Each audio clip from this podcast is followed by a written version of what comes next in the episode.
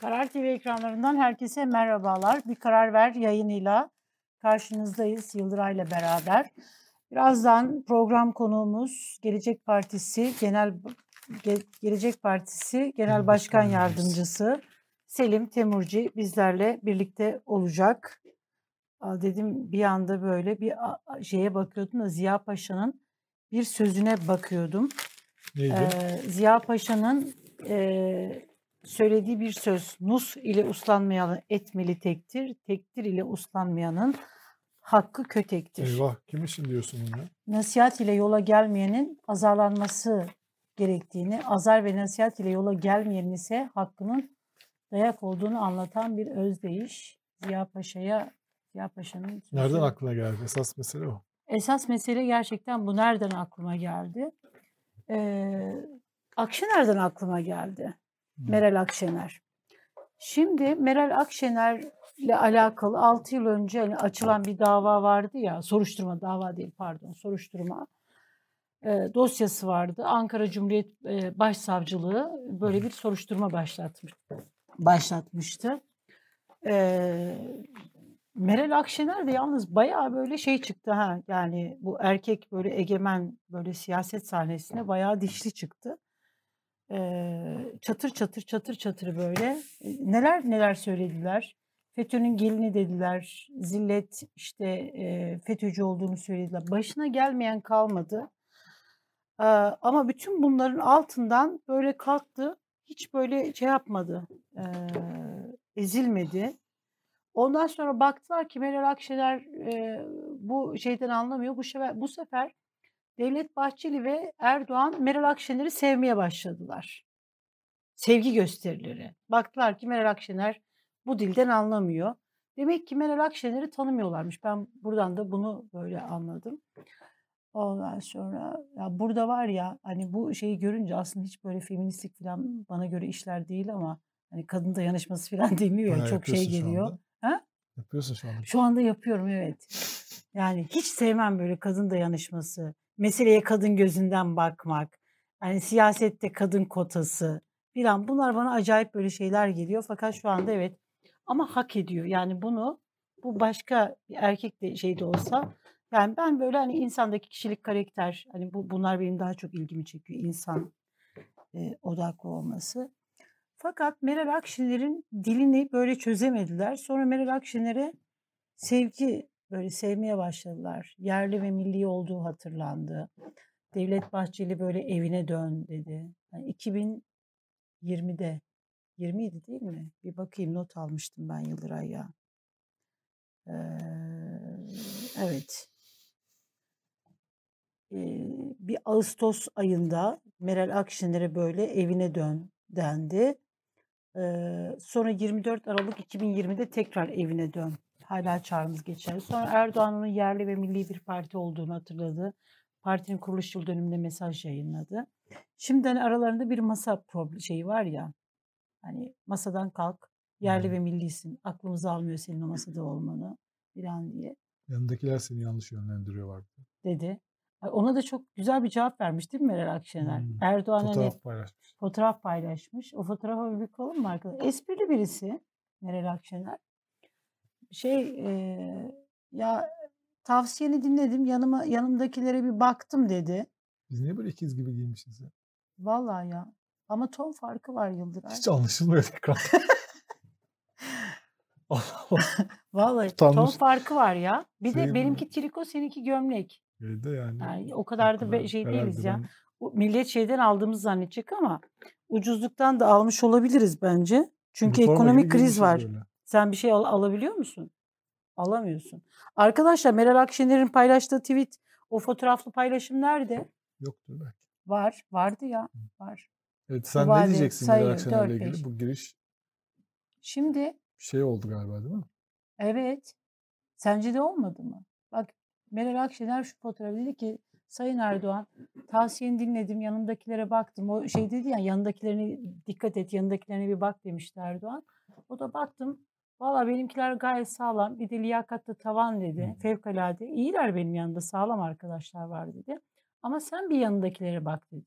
Bu arada Meral Akşener'in yanındakilere e, fotoğraf koyduğu isimlerin çoğu yeni İyi Partili. Yani Ülkücü ve MHP geleneğinden gelen bir iki kişi var orada. Kim sadece. var? Ben şu an gözlüklerim yok Yıldıray. Apar Şey var. eee Genel Başkan Yardımcısı var. Eee Sakarya Milletvekili. Şimdi ismini unuttum kusura bakmasın. Yani göremiyorum daha doğrusu. Onun Bilge Yılmaz var. Bilge Yılmaz. e, var. E, şey var herhalde. e, Erhan Usta Yok. yok mu burada? Erhan Usta yok. Ümit Özlale var. Şu, Ümit şurada onu görüyorum. Birol Aydemir var. Birol Aydemir Deva'dan var. geçen. AK Parti'den geçen şey var. Fakı Baba. Fakı Baba var. Turhan Çömez var mı Turan orada? Çömez var. Var evet. Benim iki, iki tane gözümüz görmeyen. Paramız olsa gözlük alacağız. Ee, bu güzel yani bir böyle Erdoğan'ın şeyi var. Masayı dağıtmaya çalışıyor değil mi? Meral Akşener'i zayıf halka mı göstermeye çalışıyor? Bir böyle bir çabası var.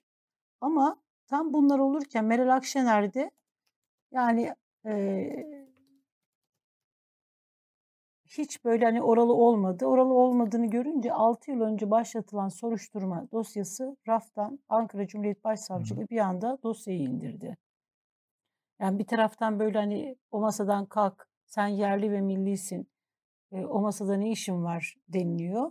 Hani bir, bir yandan da 6 yıl önce başlatılan e, şey e, dosya bir başlatmıştı biliyorsun böyle demokrasinin kılıcı gibi er, Akşener'in üzerinde sallanıyordu dosya. Hatta böyle ifade vermek istedi gitmedi.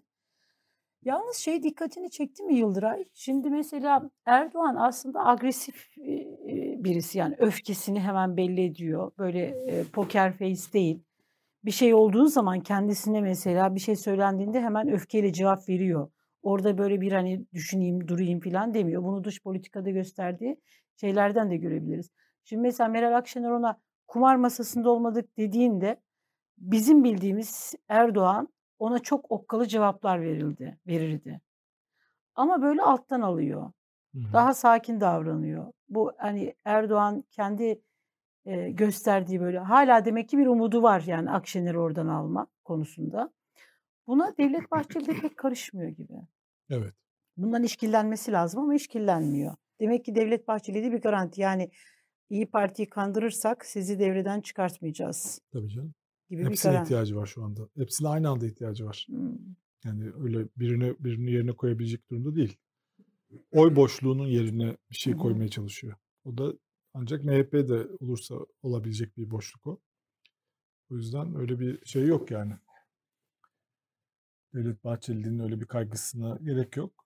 Orada bir e, yani o seçmenden milliyetçi seçmen o tarafa doğru gidebiliyor. Onunla öyle bir iletişim yani böyle tam karşıtlık üzerinden şey yapmayarak o seçmenin kafasını biraz karıştırıyor aslında. Hmm. O yüzden yani kendince iyi bir strateji ama yani tabii bir sonuç alamaz. Çünkü İyi Parti'nin hiçbir şekilde oraya geçme ihtimali yok. Çünkü İyi Parti anti Erdoğan partisi yani aslında. Evet. Yani Erdoğan yani belki milletvekili eski seçilmiş milletvekilleri içerisinde böyle kafası karışanlardan birilerini bulabilir ama genel olarak tabanı ve esas kadroları anti Erdoğan esas ideolojisi bu olan bir parti yani. En anti Erdoğan partilerden biri İyi Parti. Dolayısıyla masadan belki de Erdoğan'la ittifak yapmayacak. Yani Hiçbirisi Hiç- yapmaz. Yani hiç kimse hiçbirisi şu anda yapmaz. hiçbirinde öyle bir şey yok. Evet, Hepsini denedi.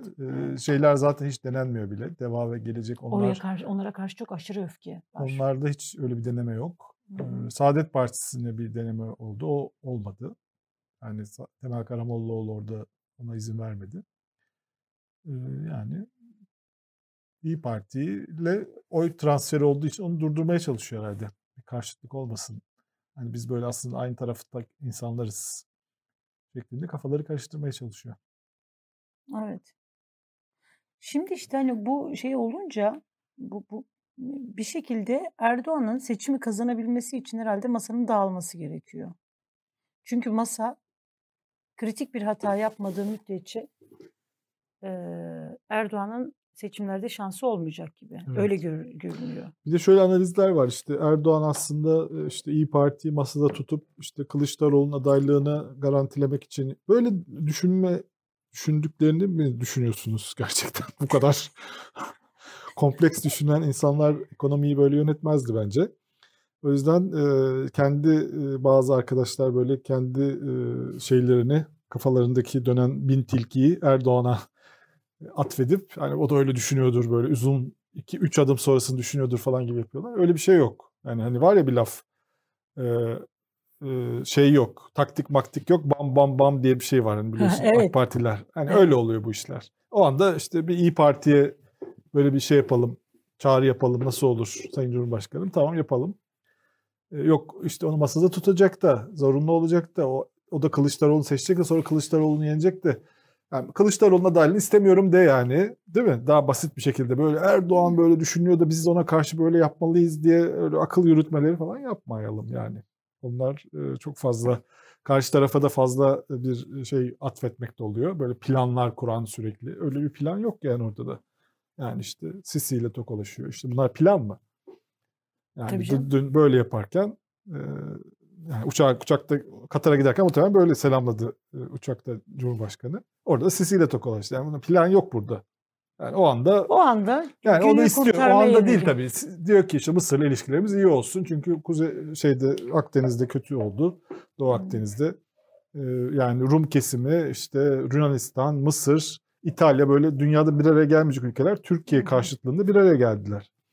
E bu da yani mahvettik yani ortalığı. Yani biraz hani şu Mısır'la da şey yapalım, ilişkilerimizi düzeltelim. Mısır'ın da ihtiyacı var. Onlar da kötü durumda. Onlar da ekonomiyi batırmış, bizden daha kötü. Suudi Arabistan, Birleşik Arap Emirlikleri hazır parayı vermiş vermiş, yemişler. Ee, yani Sisi yemiş daha doğrusu. Mısırlıların bir şey yediği de yok. Ee, onlar da onlar da açılım bekliyor. Yani öyle bir şey bu. Ee, o yüzden böyle çok büyük akıllar yok yani karşı tarafta. Böyle atfetmemek lazım. Hani böyle planlar yapılıyor falan. Ama yani Ya, bu açılımlar mesela evet. herkesin aklına gelecek şeyler. Herkes tabii ki AK Parti aklına. Mesela de bu- Kürtlere açılmalıyız. Evet. Kürtlerle oyalamıyoruz. Kürtlere açılmalıyız. Kötü Öcalan var. Öcalan'dan bir çağrı gelse ne ol- olur tamam o da olsun. O da o yapılır. Bence o da yapılacaktır. E bunlar herkesin aklına gelen şeyler onların da aklına geliyor. Ama böyle 3 3 adım sonrasını planlıyor da ona göre biz de öyle olduğunu zannetmiyorum. Tabii burada ortaya çıkan şöyle bir şey var. Bir, zaten hani Erdoğan'ın AK Parti'nin böyle artık hani böyle uzun vadeli ülkeye ilişkin ve kendi siyasi böyle şeyine ilişkinde böyle uzun vadeli üzerinde düşünülmüş, taşınmış politikalar, planlar, stratejileri falan yok. Yok. Ne o anda şey yapıyorsa tam tüccar mantığı o anda diyor ki bu mu? O, tamam onu da yapalım. Bu mu? Bu da bunu da yapalım. Dolayısıyla böyle hani ilkeler üzerinden yürüyen bir siyaset de yok ve uzun vadeli böyle ülkenin çıkarlarını şey yapacak bir, bir, bir şey de yok. O gün öyle işte bizim tam böyle bu güç zehirlenmesi, işte tek kişilik yönetim iktidar sistemi ya da işte lidere bağlı aslında bizim gibi coğrafyaların coğrafya ülkelerin en büyük problemi bu. Lidere dayalı yani siyasetin kurumsallaşmamasının ortaya koyduğu dramatik fotoğraflar bu. Yani lider, karizmatik lider ne söylerse o oluyor. Dün işte Si- Sisi şey yaptı. e, Kavga etti kavga. 7 yıldır ya mesela içlerinde bir tanesi şunu sormuyor. 7 yıldır biz o zaman niye kavga ettik? Madem ki hani siyaset ülke çıkarıydı. Şimdi Erdoğan diyor ya yani ülke çıkarı bunu gerektiriyor. E, o zaman 7 yıl önce ülke çıkarını düşünseydiniz e, o zaman Türkiye başka bir yerde olurdu. Bu kadar böyle ağır e, kavgalar, bu kadar ağza alınmayacak sözler söylemek hem devlet adamlarına devletlere yakışmayan bir şey. Yani Şey ama diyor- e, her zaman arkayı toplayacak birileri olduğu sürece O vardı, güveniyorlar. Şimdi yok. E şimdi de e, şimdi bu gazetelere baktığımız zaman iktidara yakın gazetelere ne yazmışlar Çok güldüm ben ilgili? ya. Ya hiçbir şey yazmamışlar. Yıldıray ben var ya, Ya acayip şey yazmışlar işte devlet yönetmek kolay iş değil kardeşim siz ne zannediyorsunuz? Hmm, işte ha, devletlerin çıkarları bakıyorsun. vardır. Ne yapsaydık Ne diyor. yapsaydık? Ne yapsaydık? Ya da bir- Mesela Sabah gazetesine ben baktım.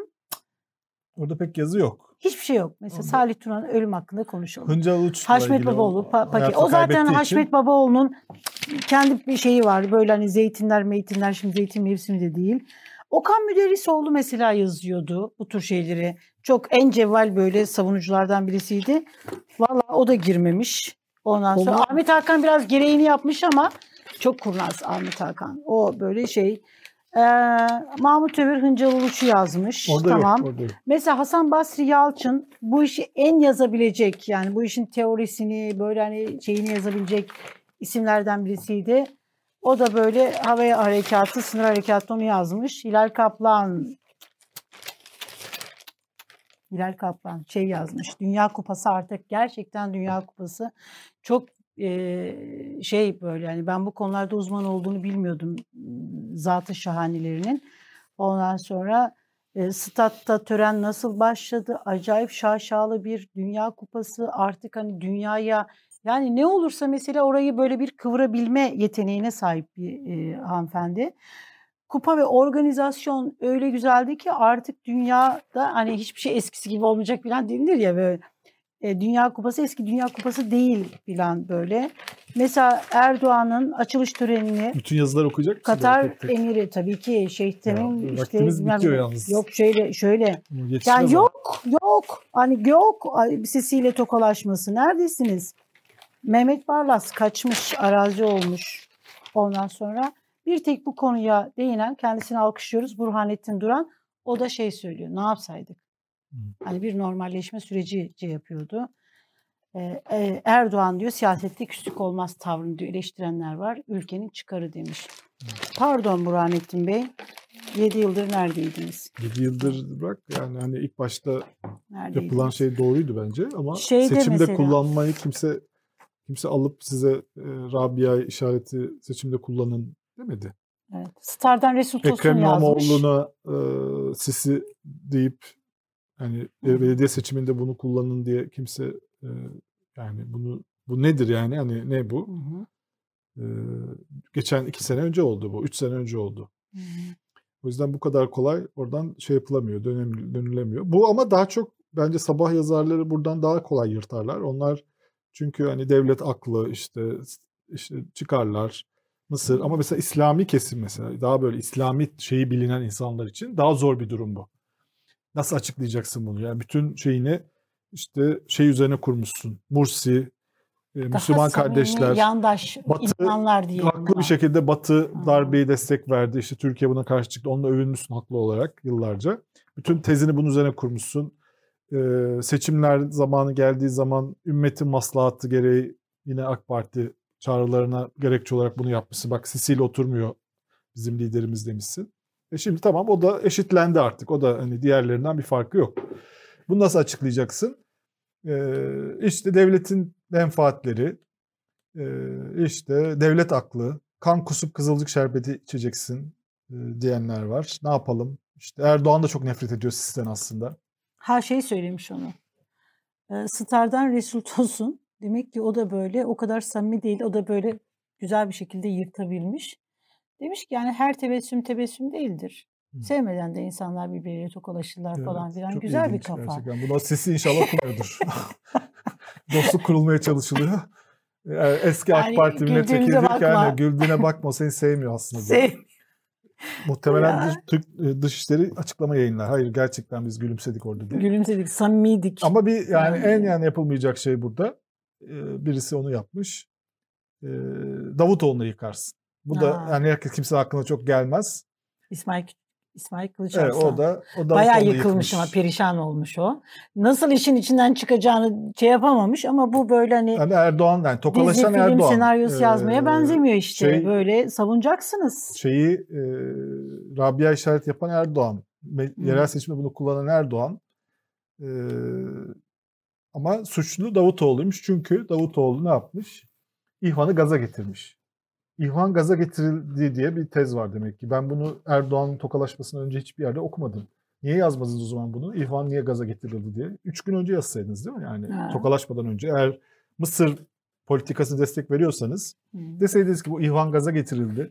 O zaman Erdoğan Sisi'yle barışması lazım diye siz yazsaydınız yani. Evet. Ama böyle Erdoğan tokalaşıp görünce aa İhvan birisi terörist ilan etti. İhvan'ı. IŞİD'le dedi Kültür Bakan Yardımcısı. Bir yazar da İhvan'ın gaza getirildiğini söylüyor. Kim gaza getirmiş? E, bu da çok ayıp küçük enişte diye yazmış bir de. Yani bu da artık hani şey yani düşmanlık olur da hani karşıtlık olur da kimse kimse yani hani böyle demez herhalde hani gidiyordunuz geziyordunuz işte Sayın Hocam Davutoğlu başbakanken, Ee, Dışişleri Bakanı iken Gene küçük enişte biz mesela Erdoğan'la ilgili burada konuşuyoruz, eleştiriyoruz. Hiç yani ağzımızda en ufak bir böyle saygısızlık, saygısızlık çıkmıyor. Yok. Çünkü Alay etme, kişilik. bu ama ayıp bir şey işte yani gerçekten. Bir şey söyleyeyim mi Yıldıray? Bu neyle alakalı biliyor musun? Bir devam Bu- edeyim ha. istersen. Burada Tabii. bir şey de var. Deniyor ki Tayyip Erdoğan sonradan Mısır'a laiklik iyidir önerisi yapmak zorunda kalacaktı. Ne de şimdi Sisi'nin elini sıkmak. Yani Davutoğlu, Sisi, İhvan'ı e, bir geçiş hükümetin tarafı olarak kalabilseymiş İhvan Mısır'da. E, ya o zamanlar e, bu kutlanmıyor muydu ya? Mursi'nin zaferi, İhvan'ın zaferi kutlanmıyor muydu iktidara gelmesi? O zaman başka Ebu Futuh diye bir liberal Evet. Mıs- Müslüman kardeşlerci bir aday vardı. Onu çekilmişti. O aday olmamıştı. Hatta bu Türkiye'de de İslami çevrelerde şey olmuştu. Kimse ona destek vermemişti o zamanlar. Ama İhvan demek ki bir geçiş hükümeti kur- kurması gerekiyormuş. Tayyip Erdoğan da Mısır'a layıklık iyidir önerisi yapmak zorunda kalmış bu olmadığı için. Ama Tayyip Erdoğan iki sene sonra yani bir sene sonra tekrar Mısır'a gittiğinde e, bu sefer hiç layıklık önerisi yapmadı. Onu tekrar değiştirdi yani o te- tezini. Onu da arkadaş farkında değil. E, Sisi'nin elinde bu yüzden sıkmak zorunda kalmış. Yani Sisi, İhvan e, geçiş hükümeti olmadığı için, Davutoğlu'nu gaza getirdiği için darbe yapmış. O yüzden iktidara gelmiş. E, vurup vurup 8-9 yıl geçiyoruz. Orada hiçbir şey yaşanmadı.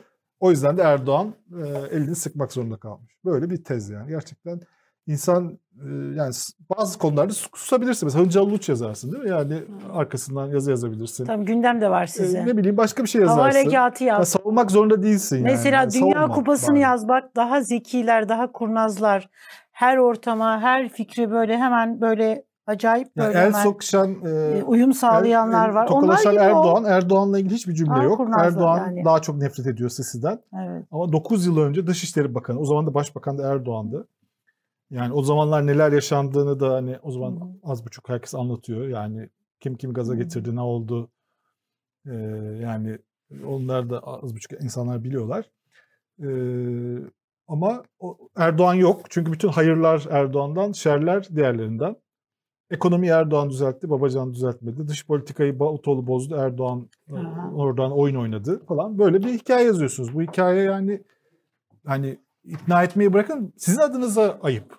Yani sizin kariyerleriniz için ayıp bir hikaye bu hikayeyi böyle anlatmak. Yani hiçbir şey dememek. Ama Bunu da böyle geçmek daha prestijli bir şey yani. Ama şimdi şöyle Yıldıray e, gerçekten kendi böyle hani bir e, ciddi bir böyle hani kendilerine ait bir fikirleri olsa, entelektüel, gerçek bir aydın olsalar, gerçek bir gazeteci olsalar ve e, kendi kariyerlerini de Erdoğan'a borçlu olmasalar, hani şey ben bu bağlamda mesela Bülent Turan'ın biz bir hiçtik Erdoğan işte hani bu şeyini ben çok önemsiyorum. Bu sadece siyasetçiler için geçer, AK Partili siyasetçiler için değil. Uçağa bak.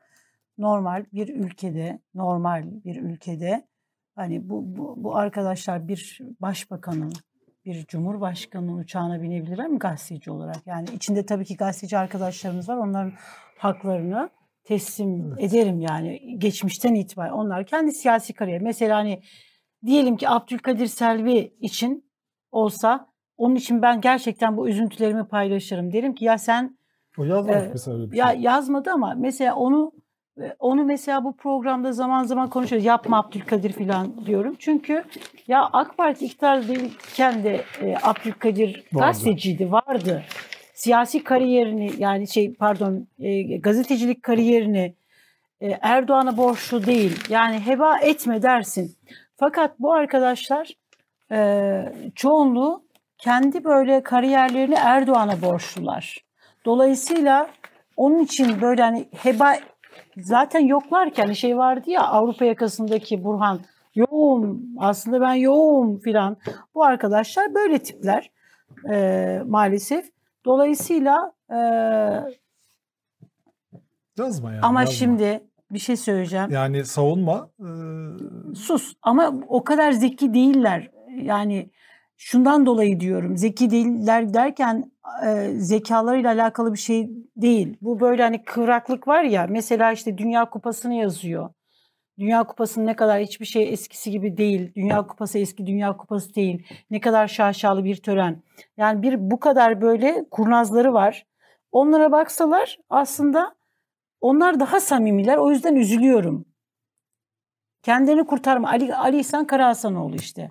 Kahroldum diyor. Evet samimi orada. Sonra diyor ki ama ne yapacaktı filan.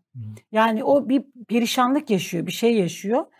Bir böyle gülünesi olanlar var. Bir de gerçekten böyle dramatik ve acınası olanlar var. burada bir izleyici var.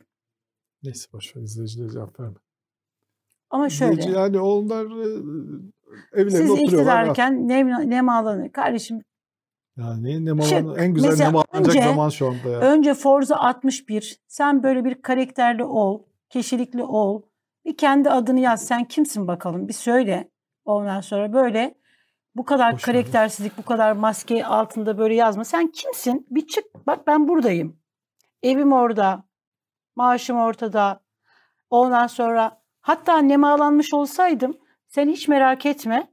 Ee, devlet işte iktidar var ya hani mesela bunları böyle afiş afiş yazardı. Biz işte Elif'e, Yıldıray'a şunları şunları verdik, bu imkanlardan faydalandı diye.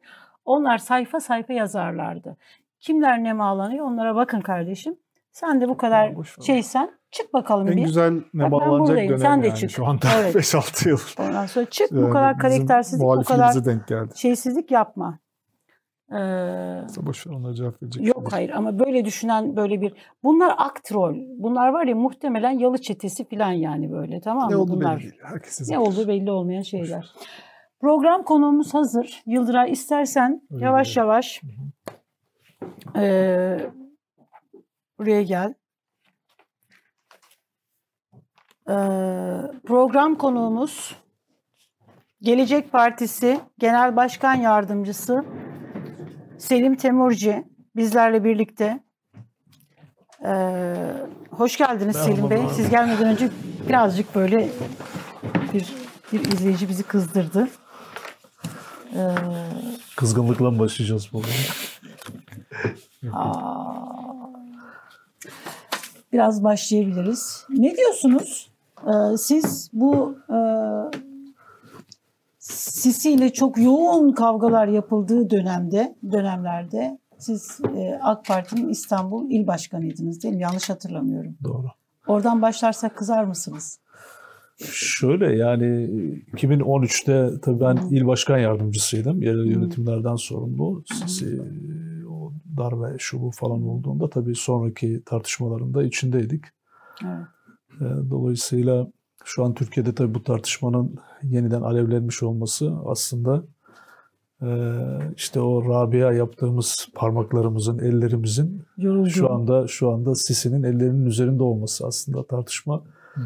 Türkiye'de farklı bir yere evrildi. Evet. Tabii dönem çok farklı bir dönemdi. Evet. Ee, sizin de biraz e, herhalde gazetelerden e, evet. kaynaklı takım şeyler okudunuz. Ne ee, diyorsunuz? Yani bu barışma mesela şaşırttı mı sizi? Ya şöyle aslında... Nasıl yorumladınız? Ben, Siz kendi dünyanızda neler işte hani yaşadınız? ben e, tekrar teşekkür ediyorum. İzleyicilerimize de hayırlı günler diliyorum. Tabii ben e, meselenin e, unutulduğunu düşünüyorum. Evet. Yani e, bu ülkede e, bizim niçin e, Sisi'ye karşı olduğumuz, işte o yazı yazan gazeteciler şunlar bunlar. Yani bu e, çok üzücü. Yani bugün ülkeyi yönetenlere e, şaklabanlık yapacaklarına o gün dönüp o gazete manşetlerine bir baksınlar. Evet. Yani o gün Tayyip Bey'e ayar vermek için %52 e, ile seçilmiş Mursi üzerinden işte Tayyip Bey'e bak buradan ders alın manşetleri atanları bugün konuşamıyoruz. Onlar unutuldu.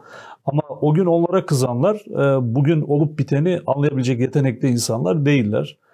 E, biz tabii e, genel olarak o dönemde şu anda da bizde bir değişiklik yok. Biz evrensel değerler üzerinden bu meseleye bakıyoruz. ve Sayın Genel Başkan'la ilgili, Genel Başkanımız Ahmet Davutoğlu ile ilgili yapılan eleştiriler, yazılar, hani bu sabah ee, böyle bir bakınca gerçekten insan çok üzülüyor. Siyaseten rakip olabiliriz. Hatta e, birbirimizi beğenmeyebiliriz. Ama yani gerçekleri bu kadar e, saptırmak doğru değil. İhvanı e, Davutoğlu mu gaza, gaza getirdi? getirdi?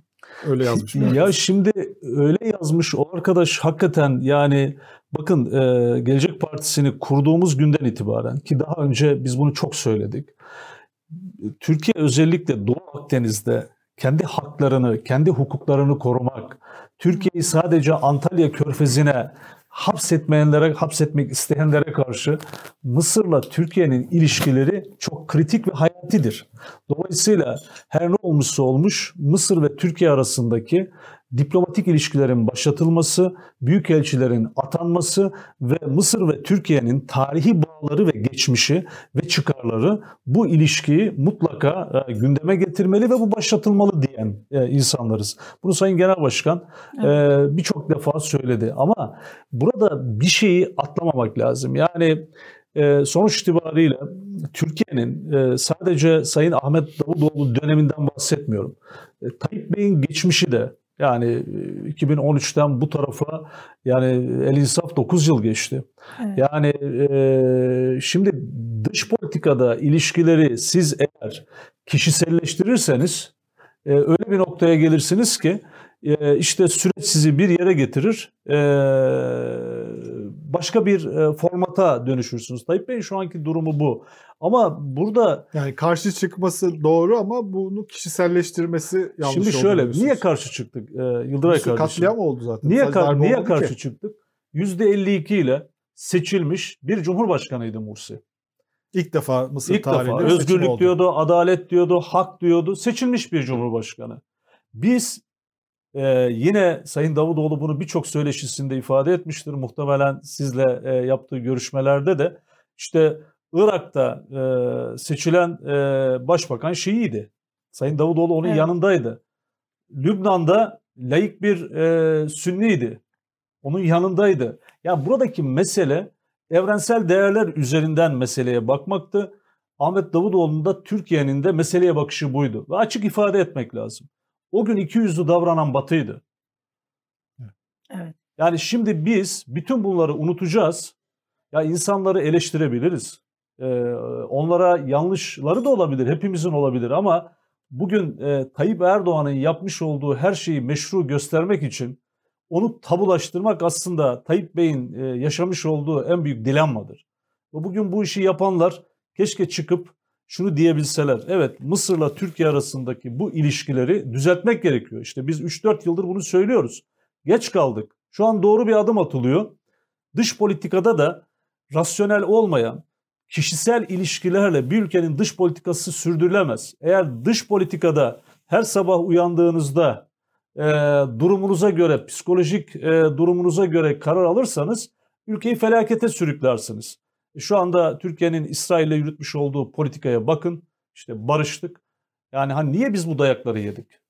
Niçin e, biz Türkiye'de bu ülkenin Cumhurbaşkanı Filistin meselesinde İsrail'le e, eğer biz ilişkilerimizi düzeltmezsek Filistin halkının haklarını koruyamayız noktasına yıllar sonra geldi. Yani illa 10 yıl beklememiz mi gerekiyordu? İlla 10 yıl Mısır'la bu düşmanlık devam etmesi gerekiyordu. Ya bugün gerçekten Doğu Akdeniz'de e, özellikle Mavi Vatan'la ilgili bütün Türkiye'nin kayıplarının bedelini kim ödeyecek? Şimdi bütün bu soruları sormayacağız. Bakın Mısır'la e, münhasır ekonomik işbirliği anlaşmasını da yapan Ahmet Davutoğlu'dur. Mısır ve Türkiye olmadan Akdeniz'de e, bu coğrafyanın barışı olmaz diyen de Ahmet Davutoğlu. Onun için bu arkadaşlar e, günübirlik e, şeyler yapıyorlar, böyle şirinlik yapıyorlar iktidara ama bu doğru değil. E, onların e, belki bu ülkenin tarihinde utanacakları yazılar yazıyorlar. E, ben onun için e, gerçekten e, e, çok kötü bir şey söylemek istemiyorum. Ama yani medyada eğer bir hokkabazlık varsa, şaklabanlık varsa bunun çok güzel örneklerini veriyorlar. Onun için şimdilik bu kadarlıkla kalalım. Peki yani e, siz iyi biliyorsunuz muhafazakar kesimde yıllarca Mursi, İhvan, Sisi karşıtlığı, Erdoğan'ın bu konudaki ahlaki tavrı çok evet. övüldü. Yani masaya oturmaması övüldü. E, işte e, buna karşı çıkması en baştan itibaren işte bu yüzden işte bu e, hayatını kaybeden Esma Baltacı için gözyaşı dökmüş televizyonda Evet. işte o şey neydi Rabia işareti AK Parti'nin sembolü oldu. Hala devam ediyor. Evet. Yani Başka bir içerik kazandırıldı da ona. Yerel seçimlerde kullanıldı. Sisi mi olacak, Binali Yıldırım mı olacak dendi. Bu kadar hani bunu mesela bu kadar bu şekilde siyaseten iç politikada e, bir mesele olarak bu bundan istifade edildi aslında. E şimdi tekrar oraya geçildiğinde bu sefer de işte rasyonel dış politika işte komşularımızla barışıyoruz diye mi olacak? Yani bu değişim artık insanların kafasını karıştırıyor mu yoksa hani hemen mesela bu gazetelerde yazanlar gibi insanlar bunu da meşrulaştırıyorlar mı? Ben e, bir kesimin bunu meşrulaştırdığını düşünüyorum. Yani çok siyasi polyanıcılık yapmaya gerek yok. Yani Tayyip Bey ne yaparsa yapsın teşbihte hata olmaz. E, yani Tayyip Bey bir siyasi lider olarak değil de e, her dediği adeta kural ve kanun olan e, böyle bir e, farklı bir dini cemaatin lideri gibi gören ve ona e, hiçbir şekilde o yanlış söylemez, yanlış yapmaz. bir şey yapıyorsa ümmet için yapıyordur. Evet, hayır için böyle yapıyordur. bir böyle bir mantıkla bakan bir kesim var. Ya bunu e, inkar edemeyiz. Ama e, bu bu kalemun siyasetini de gören e, bir kesim var. Bunu da e, inkar edemeyiz. Çünkü bakın şöyle bir durum var. Yani bugün e, Mısır-Türkiye ilişkileri de, Türkiye'nin dış politikası da e, bizim diplomasi tarihimize uygun olmayan bir şekilde gelişiyor. Ya Türkiye'nin çok iyi diplomatları var. Türkiye'nin çok iyi bir diplomasi tarihi var. Ama e, Tayyip Bey'in kişisel ilişkileri, rasyonel olmayan e, yaklaşımları Türkiye'nin dış politikasını belirledi. Ve şu anda seçime e, işte 6-7 aylık, 8 aylık bir süre kala e, Tayyip Bey yeniden e, dünya ile barışma, barışık bir lider, uzlaşan bir lider e, profili çizmeye çalışıyor. Doğrusunu söylemek gerekirse uluslararası arenada da çok sıkışan bir tablo var Türkiye için. Bunu tabii bugün sadece Mursi meselesinde değil ama Mursi e, meselesi Türkiye'de e, tekrar tekrar altını çizmek gereken şey Türkiye niçin Mursi'yi desteklemişti? Türkiye niçin Mursi'nin idamına karşıydı? Öyle ya yani e, %52 ile seçilmişti Mursi ve e, Mursi görevden uzaklaştırıldı. Hakkında idam kararı alındı. Meydanlarda meydanlarda e, biz e, o dönem Sayın Cumhurbaşkanı e, çok ciddi cümleler kurdu ve şimdi görüşmem dedi. E, asla bir araya gelmem e, dedi.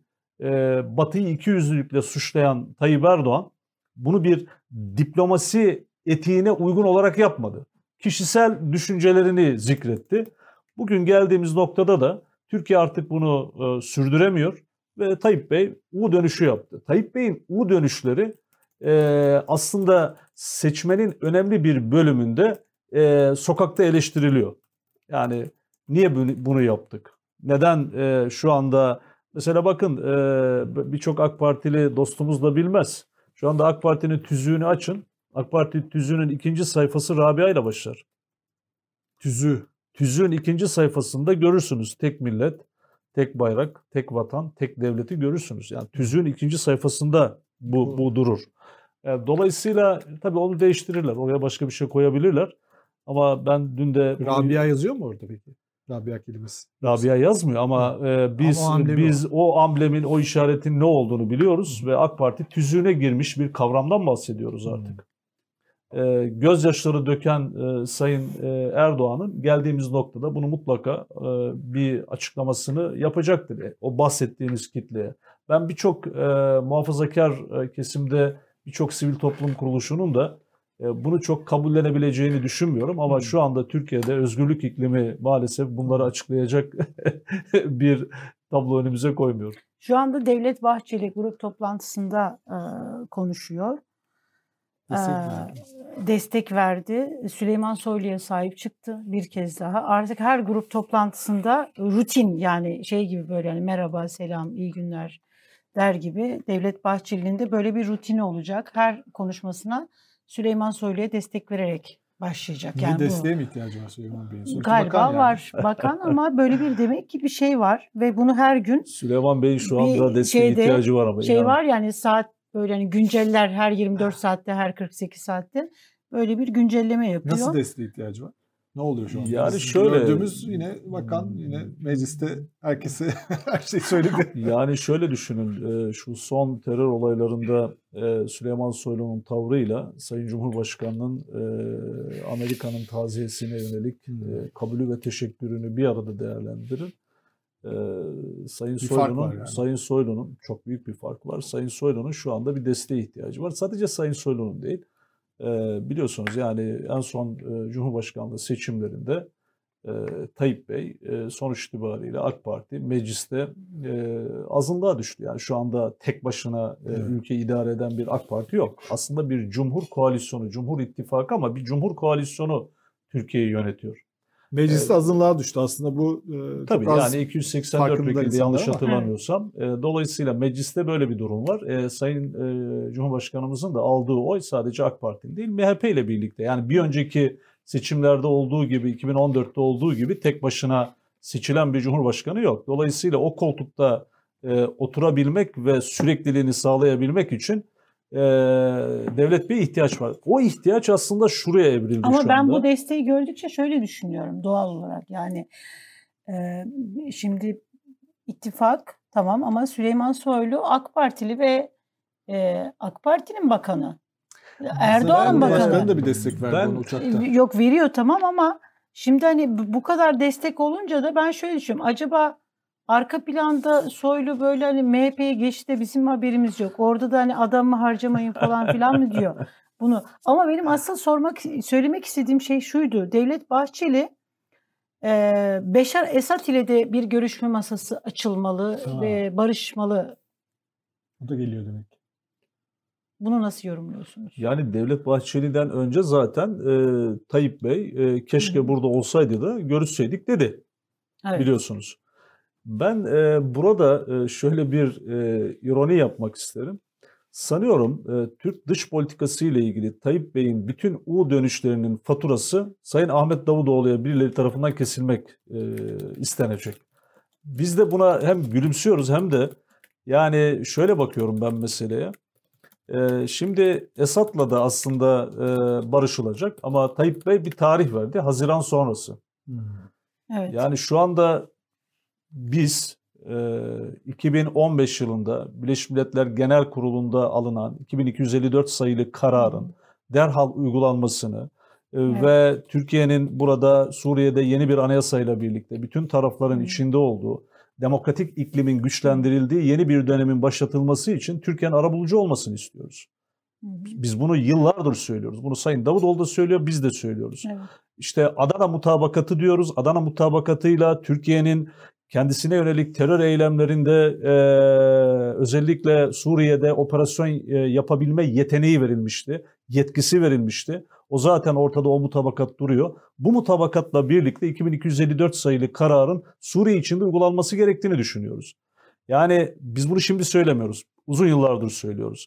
Şimdi Tayyip Bey şunu gördü. Biz de görüyoruz. Yani bu doğru bu yaklaşım. Artık göçmen meselesi Hı hı. Türkiye için sadece bir e, göç meselesi ve yabancı meselesi olmaktan çıktı. Evet. Türkiye için bir güvenlik meselesi haline geldi. Bu sadece demografik bir mesele de değil artık Türkiye için. Türkiye için bir güvenlik meselesi haline geldi.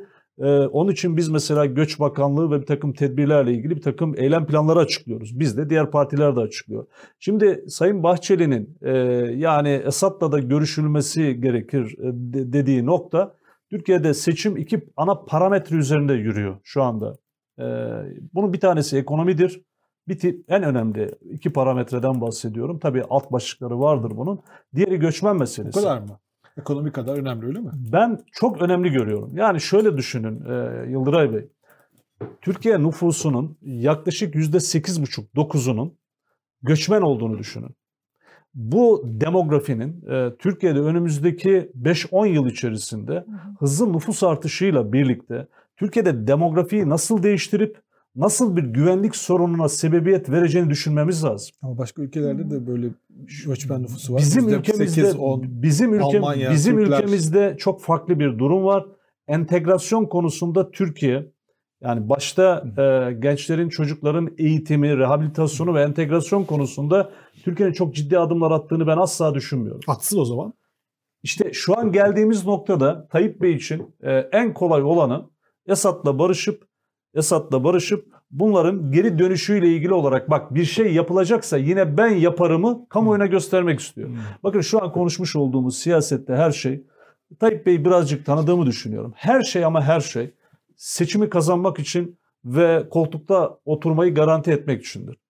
Onun için yaşadığımız her şeyi seçime e, bakarak seçimi kazanmak için ne yapmaya çalışıyor diye okumamız lazım. Yani Esad'la barışılacak ve bir grup insan gönderilecek seçim E, şöyle mesela. düşünün yani Haziran ayını elini kim tutuyor Tayyip Bey'in? Hadi bugün yapsın. Bugün başlasın. Bugün Gelecek Partisi iktidarda değil. Biz olsak bugün bu adımları atarız. Esad'la görüşürsünüz. biz iktidarda işte o az önce bahsetmiş olduğum karar doğrultusunda gereken adımlar at- atılır. Bakın bir de şöyle bir e, şeyimiz var. Esad'la görüşünce peki olacak mı yani? iş? nasıl görüşürüz? İşte az önce bahsetmiş olduğumuz şartta görüşürüz. Hayır Esad'la olmuyor zaten. Onu söylemeye çalışıyorum. Esad da çok meraklı değil bu görüşmeler. Bugün Amerika'da, bugün Amer bugün e, Suriye'de iki temel güçle aslında biz karşı karşıyayız. Ya şu anda Kobani'de YPG PYD ile mücadele ediyoruz? Hayır. Onların koruyucusu olan Amerika ile karşı karşıyayız. Bugün e, Şam yönetimi dediğimiz yönetim Suriye'nin kaçta kaçına e, hakim. Dolayısıyla orada da karşımızda Rusya Rusya var. E, Suriye'nin geleceği aslında sadece Suriye merkezli Esad'la yaptığımız bir görüşmenin neticesinde şekillenmeyecek. İşin içinde başta Birleşmiş Milletler olacak, Rusya, Amerika, Türkiye olacak, İran. belki İran olacak. Dolayısıyla hani bu mesele şu anda niçin gündemde? Niçin gündemlerin cevabı Haziran'da ya da Mayıs'ta olacak seçimdir. Tayyip Erdoğan şunu görüyor Türk kamuoyunda. Bakın Türkiye'de bugün işsizlik de açıklanırken, Türkiye'de farklı meseleler gündeme gelirken e, son e, istiklalda yaşanan terör olayından sonra e, insanlarımızda bu bahsetmiş olduğum duygu zirve yapıyor. Yani bunun bir kontrol altına alınması lazım. Türkiye'nin göçmen sorununa yönelik Türkiye'nin bir tavır takınması gerekiyor. Ama bu tavır insani bir tavırdan bahsediyoruz. E, dolayısıyla bu insani tavrın adımlarını e, şu anda kendisi iktidarda olan Tayyip Erdoğan'ın atmasını bekler bu millet. Hazirana kadar beklemesine gerek yok. İktidarda gerekeni yapsın. Dolayısıyla e, ben e, Devlet Bey'in bazen onay makamı, bazen de AK Parti'nin vasisi gibi hareket eden e, bir makamda bulunduğunu düşünüyorum. E, şu seçime kadar her ne olursa olsun karşılıklı paslaşacaklar. Ama burada etkin olan tarafın Devlet Bahçeli olduğunu ben her daim düşünüyorum. Devlet Bahçeli siyaseten çok daha belirleyici bir konumda. Çünkü AK Parti politikalarının e, MHP'lileştiğini biz e, geçen e, 4 yılda gördük. Yani 2018'den bu tarafa kendi özünden e, kopan zaten Gelecek Partisi'nin ve yeni kurulan Deva Partisi'nin aslında varlığını ne açıklar diye sorarsanız e, Gelecek Partimizin varlığını kendi öz değerlerinden kopan e, AK Parti Şimdi açıklar. hep şöyle Selim Böyle açıklıyoruz biz yani. Şimdi hep mesela şeyi söyleniyor. Bunun mesela e, AK Parti'nin MHP'lileştiği yönünde e, bir şey var, kanaat. Bu konuşuluyor. Peki MHP AK Partilileşti mi? Yani Çünkü, burada bir değişiklik var. Çünkü orada Hani da ortada HDP ile buluştu. görüşmeye e, doğru ve şeydi destek verdi HDP ile görüşmesine. Bu hayatta MHP'nin yapabileceği bir iş değildi. Daha önce de Abdullah Öcalan'dan mektuba Bir şey. Sessiz kalmıştı. Tefsir etmişti onu. kalmıştı. Ya orada belki MHP'nin AK Partilileşmesini bir e, cümleyle haklı çıkartacak bir çıkarımda bulunabiliriz. O da şu. Şu anda Yani siz böyle bir şey görüyor musunuz? şunu şunu görüyorum. Daha çıkarcı, daha menfaatçi, e, daha iktidar odaklı bir düşünceye sahip olduğu e, Milliyetçi Hareket Partisi. Dikkat edin. Milliyetçi Hareket Partisi ve yönetiminden bahsediyorum. Ülkücü gelenekten ve ülkücülerden bahsetmiyorum. E, onun için de Biraz Milliyetçi çünkü Milliyetçi Hareket Partisi'nin oyunda çok ciddi bir erime olduğunu görüyoruz. AK Parti'nin yolsuzluk ekonomisi başta olmak üzere e, bütün hatalarının fatura edilmesi ülkücüleri çok rahatsız ediyor. Dolayısıyla ama burada e, iktidar düşünün ya Türkiye'de yüzde onun altında bir oyu var ama bugün e, kabinede Cumhurbaşkanlığı kabinesinde adeta kimin kalıp kimin gideceğine karar veren irade en az Tayyip Erdoğan kadar Devlet Bahçeli'nin elindedir. Böyle bir iklimde ülkede iktidar olmadan müktedir olan bir e, Milliyetçi Hareket Partisi'nin devamlılığı için böyle kendi ilkelerine uymayan, kendi bakış açısına uymayan bazı şeylere de zaman zaman evet diyecektir. Bu da MHP'nin ne kadar MHP olduğunu ülkücü gelene daha fazla gösterecektir. Peki mesela şeyde şimdi bu HDP ile görüşmesinde Devlet Bahçeli önce mecliste siyasi işte parti grup olan bir siyasi parti tabii ki görüşecek dedi. Bir hafta sonra da Elazığ'daydı sanırım. Elazığ'a gitti. Orada dedi ki bizim HDP'ye olan bakış açımız değişmedi dedi. Yani bir taraftan da bir çelişki böyle yani bir onu söylüyor ama bir taraftan Çünkü çünkü Elif Hanım, Çünkü e, rahatsızlık var Devlet Bey, de- siz- Dev- Devlet Bey bunu söyledi ama Milliyetçi Hareket Partisi'nin teşkilatlarında nasıl bir dalgalanma olduğunu sahada olan insanlar olarak biz biliyoruz. Kızdı mı insanlar? buna? Tabii ki. Tabii ki. Devlet Bey bunu görüyor. Ama biz biliyorsunuz yani HDP ile görüşülmesine, HDP ne kadar demokratik iklime çekilirse Türkiye'nin geleceği ve bekası için o kadar önemlidir diyen bir siyasi partiyiz. Biz e, bugün Türkiye Büyük Millet Meclisi'nde meclis başkan vekilliği yapıp e, altında kırmızı plakalarla dolaşıla, dolaşan bir siyasi partinin yetkililerini asla gayrimeşru görmüyoruz. Gelecek Partisi olarak. Biz kırmızı çizgimiz terör, HDP ile de her görüştüğümüzde bunun daha yüksek sesle kendileri tarafından da dillendirilmesini talep eden bir siyasi partiyiz. Ama biz Türkiye'de 84 milyonun oyuna talibiz ve 6-6,5 milyon oy almış bir siyasi hareketi gayrimeşru göstermek Türkiye'nin demokrasisine e, yapılabilecek en büyük kötülüktür. Böyle bakıyoruz meseleye. Dolayısıyla Devlet Bey bunu bir demokratik e, düşüncenin neticesinde dillendirmişse bu kıymetli bir şey. Biz e, Devlet Bey'in bir zamanlar mecliste Ahmet Türk'le e, el ele kol kola olduğunu da biliyoruz. Ama Türkiye hangi noktaya geldi? E, geldiğimiz noktada şu anda e, bakın e, Selahattin Demirtaş. E, yani düşünün bir seçim iklimine girildi. Bu kişi şu anda e, cezaevinde tutuluyor. E, babasının rahatsızlığından dolayı işte helikopterle bir yere alınıp bir yerde uçakla götürüldüğüne dair haberler duyduk. Doğru. evet. Doğru, biliyoruz doğru olduğunu. Ama dikkat edin bu konuda e, çok şeffaf açıklamalarımız yok. Bunlar biliniyor ama. Kimse de bunları yalanlamıyor. Peki neden şimdi? Neden şimdi? Neden? E, Çok işte mektup etkisi neydi? İstanbul seçimlerinde e, Kürt kökenli vatandaşlarımızın tekrar dönüp AK Parti'ye oy vermelerini sağlamak istiyorlardı. Şimdi ise seçime az bir zaman kala seçime az bir zaman kala acaba bir mektup etkisi yapabilir miyiz düşüncesiyle e, bir zeytin dalı uzatılıyor. Bu. Ve buna da seçimi kazanma adına Devlet Bey herhangi bir şey söylemiyor. Bir gün olabilir diyor. Bir gün sonra yine terör safına bunları yerleştiriyor. Ya bu işte ilkesizliğin ve tutarsızlığın bundan daha güzel bir resmi olamaz. Yani bu kullanılır mı yine Öcalan meselesi yine sizce bu seçimde? Yani yerel seçimde kullanılmıştı. Bence aslında bu süreç başladı Yıldıray. Hmm. kardeşim. Bu süreç başladı. Yani bugün e, düşünün e, ben e, eşim ve ailem dolayısıyla bir taraf Mardin bir taraf Diyarbakır ailenin bir tarafı orada. Yani bir taraf Kürt bir taraf Arap ben Türkmen çocuğuyum yani bölgeyi çok iyi biliyorum. Ya düşünün e, bu ülkede ülkeyi yöneten Cumhurbaşkanı bir grup konuşmasında daha önce kendisine olmadık lafları eden hani bir vekil vardı Çelebi ona rozet takarken orada bir cümle kurdu ve grup başkan vekili Bülent Turan Sayın Cumhurbaşkanı'nı uyardı mikrofon açık diye hatırlayın. Orada e, özellikle çocuklarla ilgili kullandığı bir cümle vardı. O cümleyi kurduktan sonra Sayın Cumhurbaşkanı kalktı Diyarbakır'a gitti. O cümleyi söyleyemiyor musunuz siz? Ya inanın e, nasıl söyleyeyim yani e, 4-5 çocuk e, Yakalı Dört- 5-10 dört- beş çocuğu oldu. 5-10 çocuk şu Beş, yani beş, yani evet. yani bu çocuklar e, Özellikle mi tercih? Yani ya kullanmadığınız kullanmama merak- nedenim şu Elif Hanım. Yani bu ülkede bu dili nasıl yaparız da minimuma indiririz? Ya şimdi e, o bölgenin insanları şu anda Tayyip Erdoğan'a bakışı şu. Bakın her yerde ben bunu görüyorum. Kendilerinin kullanıldıklarını sadece seçim döneminde e, güzel bir iki lafla kandırılmaya çalışıldıklarını çok iyi biliyorlar ve olağanüstü bir nefret var. Kürt çocukları Kandil'de doğmuyor. 5-10 çocuk orada doğmuyor.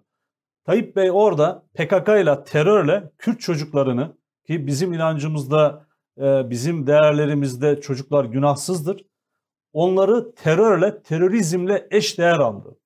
Ve bu e, özellikle Güneydoğu, e, Güneydoğu'da çok ciddi bir infiale sebebiyet verdi. Bakın bir özür gelmedi. Dikkat edin bir özür gelmedi. Yani bugün e, Sisi e, tokalaşan, elini elinin üzerine koyan Tayyip Bey bence şu bahsetmiş olduğumuz bu ve benzeri birçok olayda Türk toplumuna bir özür borçlu. Bir özür borçlu. Onun için Devlet Bey'i burada hani böyle çok istikrarlı, çok tutarlı yani böyle bakacak olursanız Devlet Bey'in Tayyip Bey'e söylediklerinden bir ansiklopedi çıkartabiliriz yani. Bence oralara hiç girmeyelim. Peki e, İyi Parti'ye yönelik e, Cumhurbaşkanı'nın son açıklamalarını yani işte İyi Parti oradan kalksın ne işi var orada onlar hani yani oraya yakışmıyor manasında. İşte Meral Hanım'a kibar şeyler işte çevresine baksın hani biraz Evet. hani onu kandırıyorlar manasında gibi biraz. E, niye altılı masada İyi Partisiz? Mesela neden Gelecek Partisi, Deva Partisi, Saadet Partisi kendine yakın partileri değil de İyi Parti'yi Kadınları seçtiler. kandırmak daha kolay olduğunu mu düşünüyor acaba? Yani onu kandıramaz da. Ben de asla Meral Hanım'ın kandırılabilecek bir lider hani olduğunu şimdi böyle bir şey var ya. Nedir yani buradaki amaç ne? Kadın hani falan diye mi bakıyor acaba? Ya çok temel bir amaç olduğunu düşünüyorum. Tayyip Bey'in e, ben yaklaşık 6-7 aydır böyle çok az da olsa teşkilat işlerinden zaman buldukça çıktığımda böyle 4-5 madde sayıyorum. Bazılarını saymıyorum yine saymayacağım. Çünkü onları yaşamaya başladık artık. Yani Tayyip Bey bu seçimi kazanmak için her şeyi yapacak. Ama kaybedecek. Neler Ee, yapacak? İşte ekonomik anlamda yapacaklarını biz işte bir yıl önceden söyledik. Şimdi yapılmaya başlandı. Yani Neydi olağanüstü bir parasal genişleme. Yalancı bir cennet. 3 ay olur, 5 ay olur. Yani herkesin cebi... yalancı cennet oluşturacak kadar şey var mı? E, Merkez Bankası'nda sürekli para basacağız. Karşılığı olmayan para basacağız. Bu enflasyona sebebiyet verecek. Bu doları zıplatacak. Doları zıplatmamak için arka kapılardan bizim olmayan dolarları satacağız. Dolayısıyla Türkiye aslında e, tam anlamıyla çökertilecek. Ama sonuç itibariyle vatandaşın cebi para gördükçe e, vatandaş herhalde bir şeyler iyiye gidiyor. Yani bu emeklilerdi, EYT'lilerdi, asgari ücretti, aklınıza gelebilecek her şey. Dolayısıyla büyük bir parasal genişleme, bir rahatlama e, sağlama noktasında Seçmen bir çalışma. davranışını etkiler mi bu? Mesela Ee, son 6 etkiler. ayda. Etkiler fakat e, fakat bir kara kış şu anda yaşıyoruz. Yeni yeni başladı. E, Unutulur bak- mu bu kara kış peki? e, unutulmaz. Unutulmaz. o zaman karar verin yani. Seçmen şimdi ama, ama son 6 şu- aya ama bak. Zaten. şu- şunu yapacak. Şunu yapacak. Ben yine gidecek diyorum çünkü bunu şu anda yapmak zorunda. Bunu destekleyecek dış politikada, sınırlarımızda, sınır operasyonlarla, başka başka şeylerle bunu destekleyecek. Ama en önemli e, seçim kozlarından bir tanesi, bakın Tayyip Bey şu anda altılı masayla yatıyor, altılı masayla kalkıyor. Çünkü hiç hayal edemedi, tahayyül edemediği bir tabloyla karşı karşıya. O hiç şunu düşünmedi. Ya Türkiye'de her kesimi temsil edecek bir masa oluşur. Bu masa bir araya gelir. Daha iktidara gelmeden nasıl yönetebilirizin çalışmasını yapar. Bunu düşünemedi Tayyip Bey. Ve şu anda Tayyip Bey'in en önemli seçim kozlarından bir tanesi o altılı masadan ne koparabilirim? Ve Meral Hanım'a daha önce de bu teklifler yapılmıştı. Şimdi de yapılıyor. Ama ben altılı masanın Tayyip Bey'in düşündüğünden daha fazla birbirine bağlı ve bağımlı olduğunu düşünüyorum. Dolayısıyla Tayyip Bey'in bir seçim stratejisi olduğunu düşünüyorum. Bunun devamının da geleceğini düşünüyorum. Peki yani bunu tahmin etmiyor mu? Yani İyi Parti sonuçta çok AK Parti karşıtı bir parti.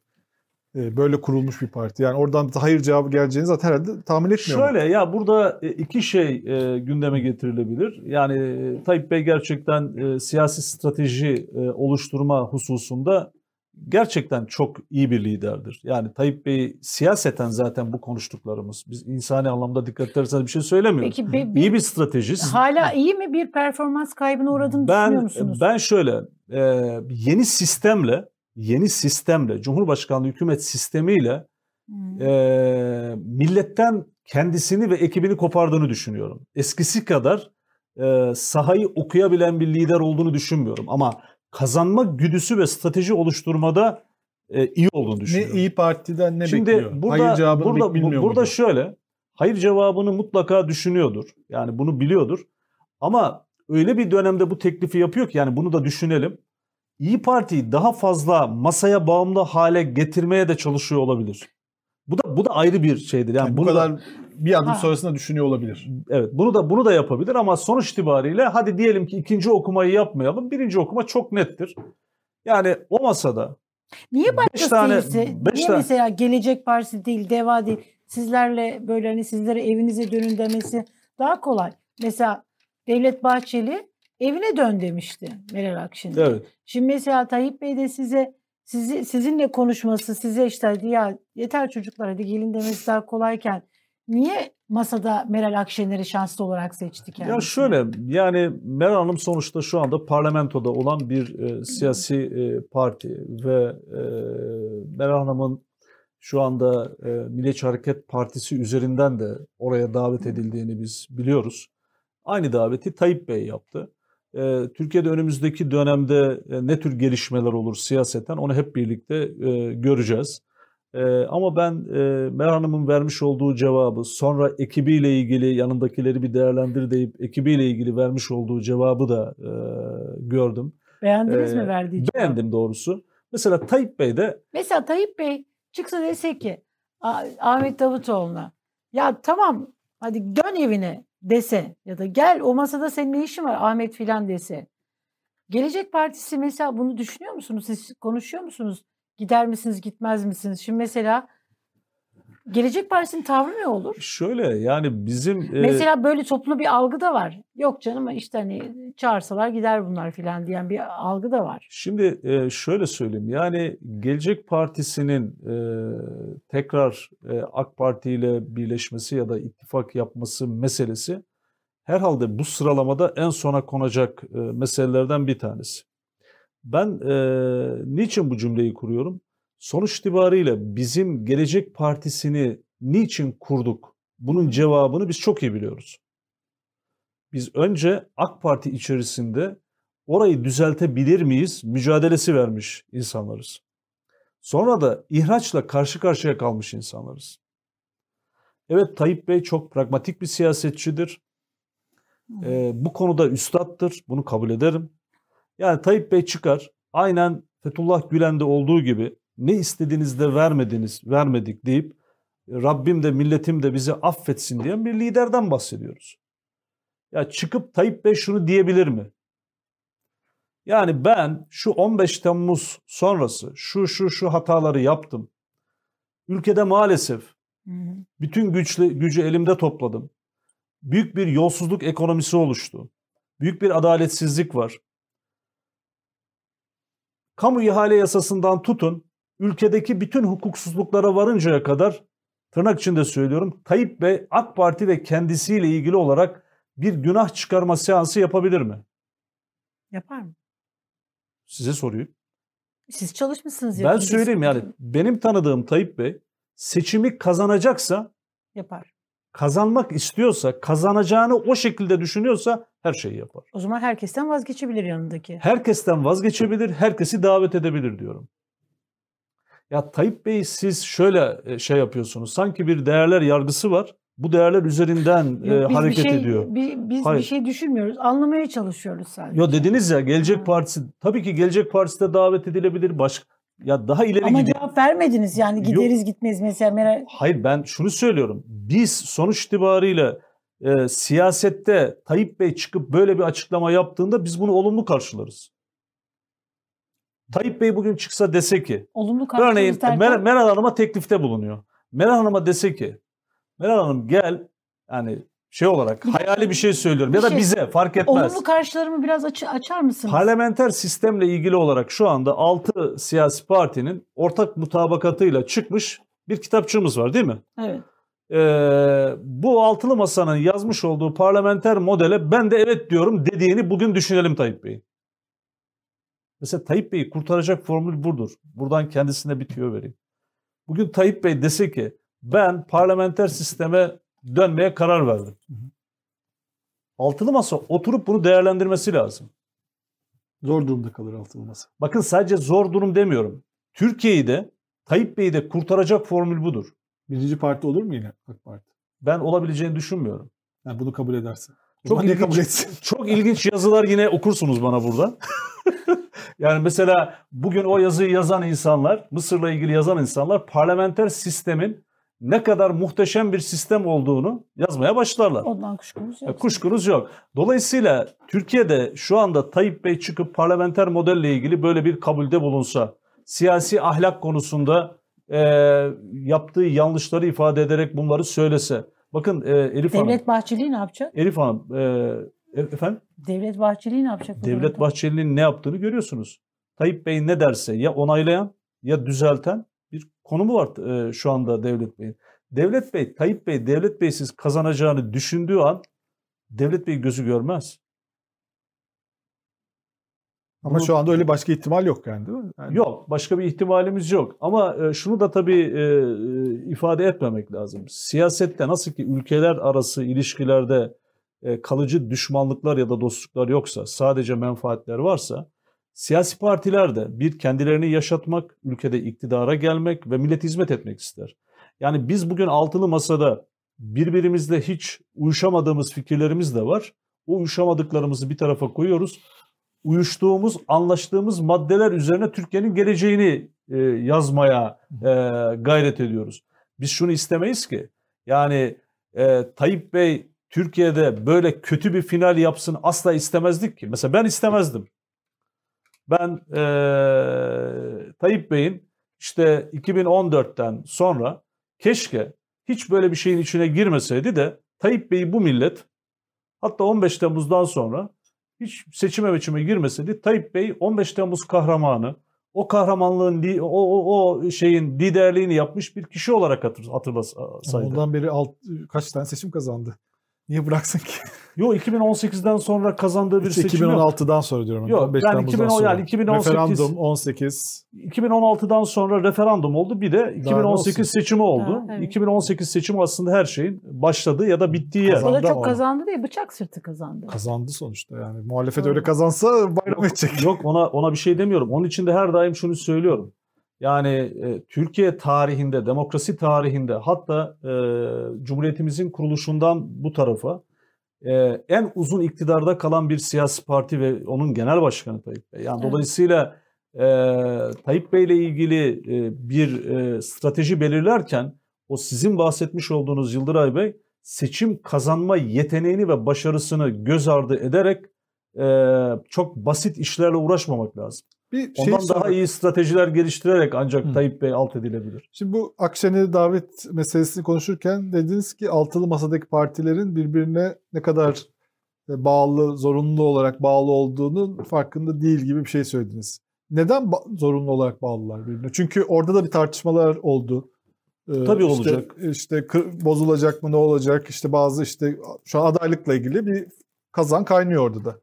Ben Türkiye'nin e, Niye bağlılar zorunlu Şöyle, olarak? e, Türkiye'de bu bağlılığı oluşturan en önemli tutkal diyelim, parlamenter sistem e, uzlaşısı. Yani biz e, Türkiye'de e, Mayıs ya da Haziran'da gerçekleşecek e, seçimin, e, bu şahsi olarak benim kanaatimdir. Türkiye'de bu seçimde eğer e, e, Cumhurbaşkanlığı hükümet sistemini değiştirebilecek e, bir yeteneği e, ortaya koyamaz ve milletten bu desteği alamazsak Türkiye demokrasisi çok büyük bir darbe yiyecek. Dolayısıyla Türkiye'deki siyasi partilerin geleceği de bu seçimin sonuçlarına bağlı. Bu kadar hayati bir seçimden bahsediyorum. Bakın e, AK Parti'nin e, programında e, şimdi zaman zaman arkadaşlarla böyle konuşurken e, bunlar hep gündeme gelir. İşte birimiz özgür değilsek hiçbirimiz özgür değiliz derdik biz. Yani bu bizim işte o dönem AK Parti'nin programında olan bir şey. Biz şu anda insanlarla saha ziyaretlerinde, sivil toplum kuruluşlarıyla birebir yaptığımız görüşmelerde topluluk önünde insanlar iktidarla ilgili, Tayyip Bey'le ilgili hiçbir eleştiri getiremiyorlar. Ne Çekiniyorlar. zamandır? Uzun dönemdir bunu yaşıyoruz biz. Ama birebir görüştüğünüzde Tepki mesela şey tepkileri alıyor musunuz? Savunamıyor mu? Hayır, e, kişi normalde şurada bir mikrofon varsa, şurada bir kamera varsa e, güzellemeler insanlar yapmak zorunda olduğunu hissediyor. Yani Türkiye, ben şöyle değerlendiriyorum. Yani literatürdeki biraz Türkiye şu anda bir hibrit rejim yaşıyor. Yani bir tarafımız biraz otoriter, bir tarafımızda sandık ve seçim var, biraz demokrasi. Medyamız az buçuk özgür. İşte şu anda burada olduğu gibi en son çıkan e, yasalarla birlikte nereye evrileceğiz ona bakacağız. Dolayısıyla bu hibrit rejim daha hı. otoriter bir rejime evrileceğini düşünüyorum. Ya Türkiye Yani de- Cumhurbaşkanı kazanırsa tekrar. tabii Türkiye'de olarak alacak. Türkiye'de demokrasinin sadece kokusu kalacak önümüzdeki dönemde. Hukuk devleti zaten bakın ya şu anda hukuk yargımız tam bir garabet içerisinde. Ee, onun da daha fazla kötüleşeceğini düşünüyorum.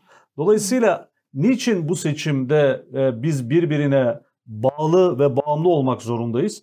Çünkü partilerden çok daha önemli Türkiye'nin demokrasisi, milletin, de, halkımızın özgürce konuşabilmesi, hukuk devleti ilkelerinin, hukuk devletinin evrensel ilkeler doğrultusunda yaşatılabilmesi. Onun için siyasi partiler e, hep söylüyoruz, Sayın Genel Başkanımız da bunu çok ifade ediyor. Yani altılı masa ben demeyi bırakıp nefsi bir tarafa koyup biz diyen insanların oluşturduğu bir masa olmak zorunda. Dolayısıyla Do- Değil mi böyle? Hayır e, zaman zaman biraz önce Yıldıray Bey'in söylediği işte e, ayağına basıyor işte e, bir takım e, münakaşalar oluyor. Bunlar olacak Yıldıray Bey. Bunlar olacak ama ben şunu söylemek isterim. Bakın şu anda 8. toplantıyı en son e, Deva Partimizin e, işte başkanlığında ev sahipliğinde yaptık. 9. Demokrat Parti'nin e, ev sahipliğinde yapacağız. Her toplantı sonrası ortaya bir belge çıkıyor değil mi? Şöyle bir belge çıkıyor 2-3 sayfa altına imza atıyor atıyoruz. İşte parlamenter modelle başladı. Halk bunu anlıyor mu bu çıkan bildiri? Oraya geleyim. Mesela Diyarbakır'a gidiyorsunuz, Mardin'e Ben- gittiniz. İşte Çorum kendi memleketi, Rize'ye gittiniz, Çorum'a gittiniz. Oradaki insanlar Bugün iki Rizeli'nin arasında sen de az buçuk Rizeli ol Elif Hanım. yok. Al. o çok e, asla olmayacak şey. Yok asla. Yani Tamam. bende bir Rize karşıtlığı var. Şimdi mesela şey Millet bunu anlıyor mu diyorsunuz? Anlıyor. Yaptıklarınızı. çünkü ben beni tatmin etmiyor açık söyleyeyim.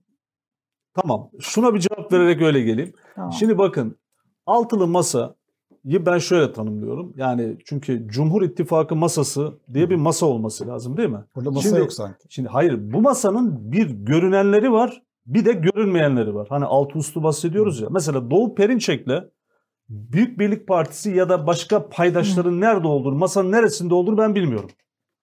Ben altılı masayı çok daha şeffaf, çok daha açık bir yapı olarak görüyorum. Ee, ama e, Cumhur İttifakı'nı kapalı bir kutu olarak değerlendiriyorum. Asla şeffaf değil. Yani şu anda bana Cumhur İttifakı'nın nasıl bir ittifak olduğunu gösterebileceğiniz tek bir metin yoktur. Yani bir odada oturuyorlar, bir kararlar alıyorlar, bilmem ne oluyor ama vatandaş hiçbir şeyden haberi yok. Cumhur İttifakı ilkeler ve değerler üzerine değil, başka bir şey üzerine yürüyen bir ittifak ve millet orada ne döndüğünü bilmiyor. Şeffaf olmayan bir yapı var. Bence Altılı Masa'nın en büyük artısı yaptığını, hedeflerini vatandaşa paylaşıyor. Elif Hanım çok haklısınız. Vatandaş şu anda çok temel beklentileri var. Ya aydınlar Be- bildirisi olur, tepki Be- be- toplum benim de var. olur. Be- benim de var. Ama Yani. bakın ama bakın şunu söyleyeyim. Yıldıray A- a- ama ama ama bakın şu ama bakın şunu söyleyeyim. Vatandaş e, şu anda altılı masa ile ilgili olarak herkes gibi biz de bekliyoruz. İşte sonuçta diyoruz ki bizim adayımız kim? Şimdi altılı masayı değerlendirmek için insanlar karşı tarafa bakıyor. Karşı tarafta bir cumhurbaşkanı adayı var. Evet. Karşı tarafta bir de Devlet Bahçeli var. E, bunlar bazen hangisi Cumhurbaşkanı, hangisi onun yardımcısı yer değiştirebilir. İşte Süleyman Soylu o örneğinde olduğu gibi Bahçeli öne çıkabilir. Başka zaman e, Erdoğan öne çıkabilir. Ama sonuçta vatandaş oraya baktığında daha belirgin bir aday ve kadro görüyor. Ben de şunu iddia ediyorum. Ben şu an şunu iddia ediyorum. Biz Türkiye demokrasi tarihinde olmayan bir şey yapıyoruz. Yani Cumhuriyet Halk Partisi bir tarafta oturuyor. Saadet Partisi bir tarafta, Demokrat Parti bir tarafta, Deva Gelecek bir taraftayız. İyi Parti masada böyle bir şey var. Beş tane sağ parti var. Hani eski terminolojiyi kullanalım. Bir tane sol parti var. Oturmuşuz. Türkiye'nin geleceğiyle ilgili olarak konuşuyoruz. Evet. Bakın şu an şunlar yapıldı. Bunu ben de çok kıymetli olduğunu düşünüyorum. Bu bakın Yani bakın şunu söyleyeyim. bu kadar Bu çok bu, çok- bu çok değerli bir şey. Evet. Bakın Türkiye ben işte AK Parti'yi sordunuz ya hani başlangıç. AK Parti'nin programını yine açın ilk sayfalarına bakın. Hep şunu görürsünüz. Birleştirmek, kucaklaşmak, Türkiye'de kardeşlik, kutuplaştırmayı bitirmek. Şimdi altılı masa aslında AK Parti'nin 20 yıl önce yazdıklarını bugün realize etmeye çalışan bir siyasi ekip. Bu çok nettir. Yani açın bakın bu söylediklerime size hak vereceksiniz. Peki altılı masa şu ana kadar vatandaşa ne söyledi ve anlaşıldı mı? Şimdi siz il başkanlığı yaptınız. İl başkanlığı çok önemli. Yani ve en başarılı dönemlerde. Burayı tamamlamam lazım. Burayı tamamlamanıza yardımcı olacağım. O yüzden söylüyorum. Yani benim ne demek istediğimi daha iyi anlayacağınızı düşündüğüm için. Siz saha siyasetini biliyorsunuz. Tamam.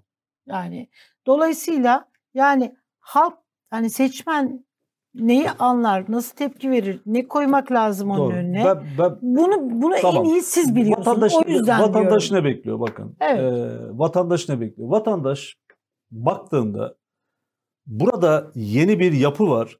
Bu yapı önümüzdeki dönem Türkiye'yi yönetecek yapıdır görmek istiyor. Evet. Burası bir güç merkezi burayı görmek istiyor. Ah, evet. Buranın buranın yol haritasını görmek istiyor. Evet. Aslında Türkiye'de yine olmayan bir şey yapılıyor. Türkiye'de seçim kazanılmadan seçim kazanılmış gibi ne uygulayacağımızı, parlamenter sistemin yol haritasını, millete ne vaat edeceğimizi çalışıyoruz. Şu an bu masada bu çalışılıyor. Hatırlayın daha önce koalisyon Evet. protokolleri olurdu. Biz aslında bütün bunları önceden yapıyoruz. Peki ne yapılıyor şu anda? 9 ana başlık belirlendi. 60 alt başlık var ve komisyonlar oluşturuldu. Şimdi şu anda bütün partilerde bakın altılı masadaki bütün siyasi partiler bu 6 ana başlık ve 60 alt başlıkta çalışma komisyonlarında çok olağanüstü bir çalışma var. Daha önce de söylendi. Mesela bakın şu anda 2 yıldır. Ya bunlar zaten çalışsın ama A- siz ama bakın- ki enflasyon şuraya Tamam, gelecek. Şuraya şuraya İşte geleceğim. mesela- İşte o ana başlıklardan bir tanesi adalet, bir tanesi ekonomi, bir tanesi dış politika, bir tanesi eğitim, bir tanesi sağlık. Bakın Gelecek Partisi olarak son 2-3 haftadır biz sürekli eylem planları açıklıyoruz. O eylem planlarını tutup altılı masaya götürüyoruz.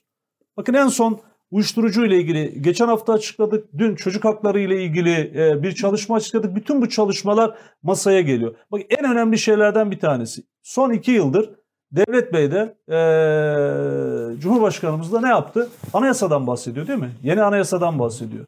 Bakın şu anda kodifikasyonlar da dahil altılı masa 100 maddeyi aşkın bir anayasa teklifi metni hazırlıyor ve ayın 28'inde 28 Kasım'da yapılacak olan görüşmede anayasa teklifi altılı masanın anayasa teklifi toplumla paylaşılacak.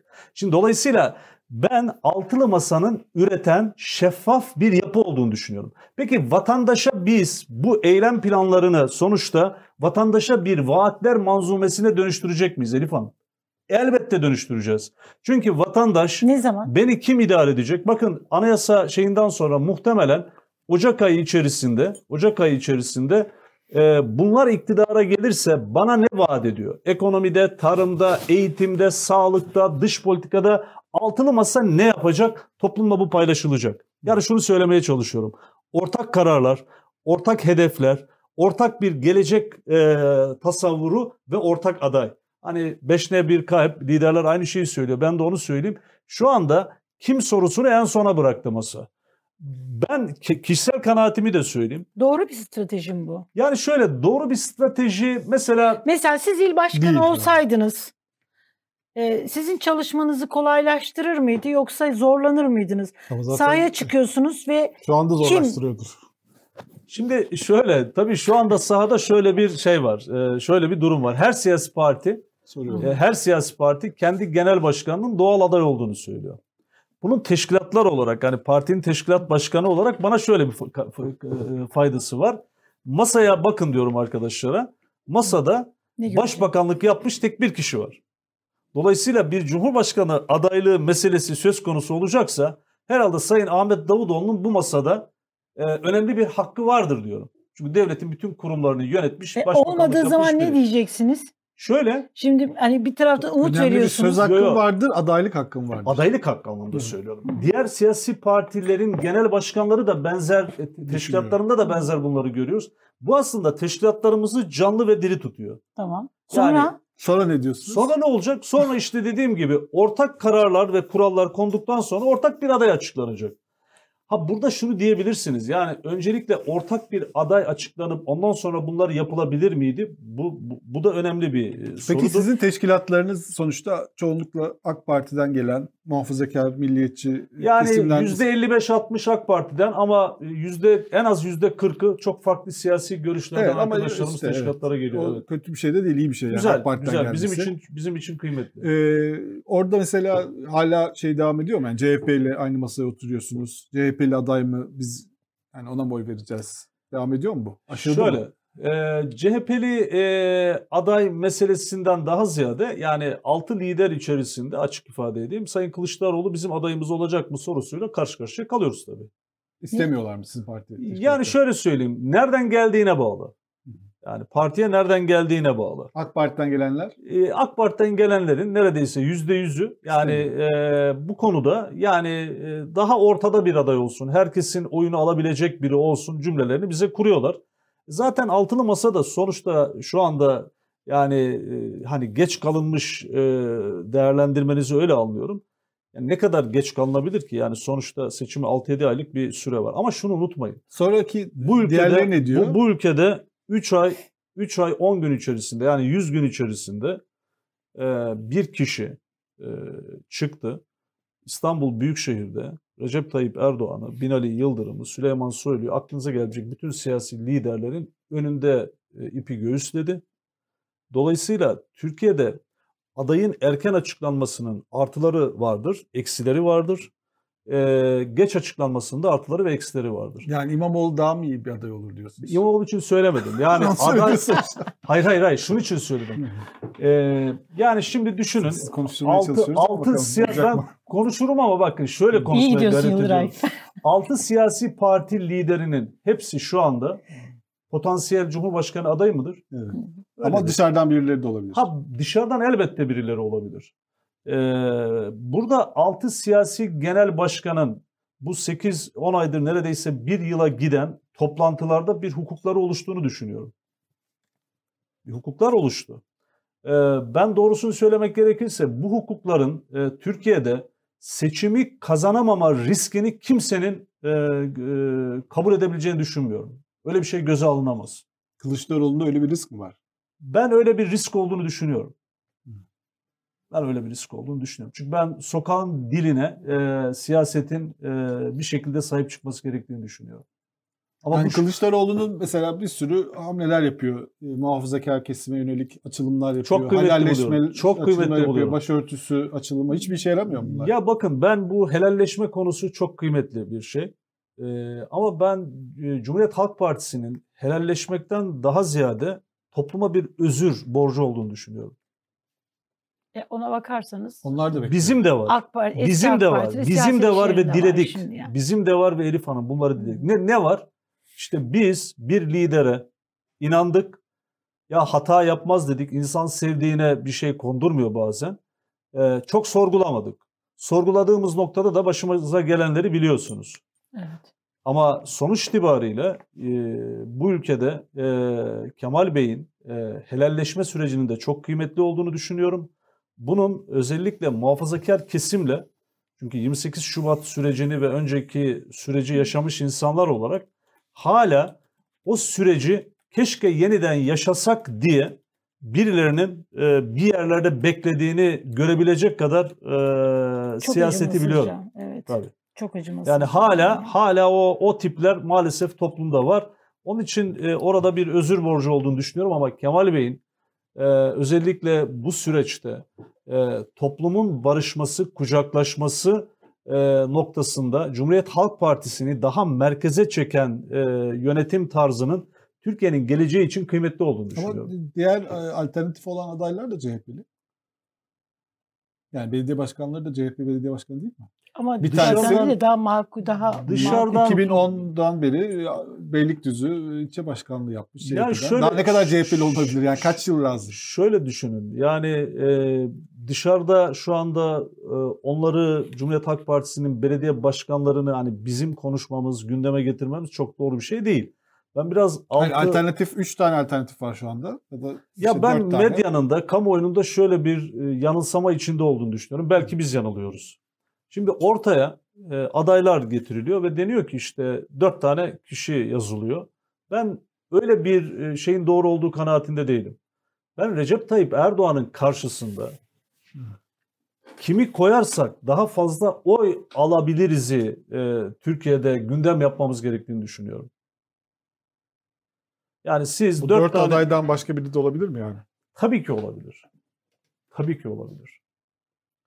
Türkiye'de hiç ismi cismi bilinmeyen insanların Türkiye'yi 20 yıldır idare ede- e- etti- e- eden insanların nasıl, nasıl seçimde yendiklerine şahit olmuş insanlar olarak ben şuna inanıyorum.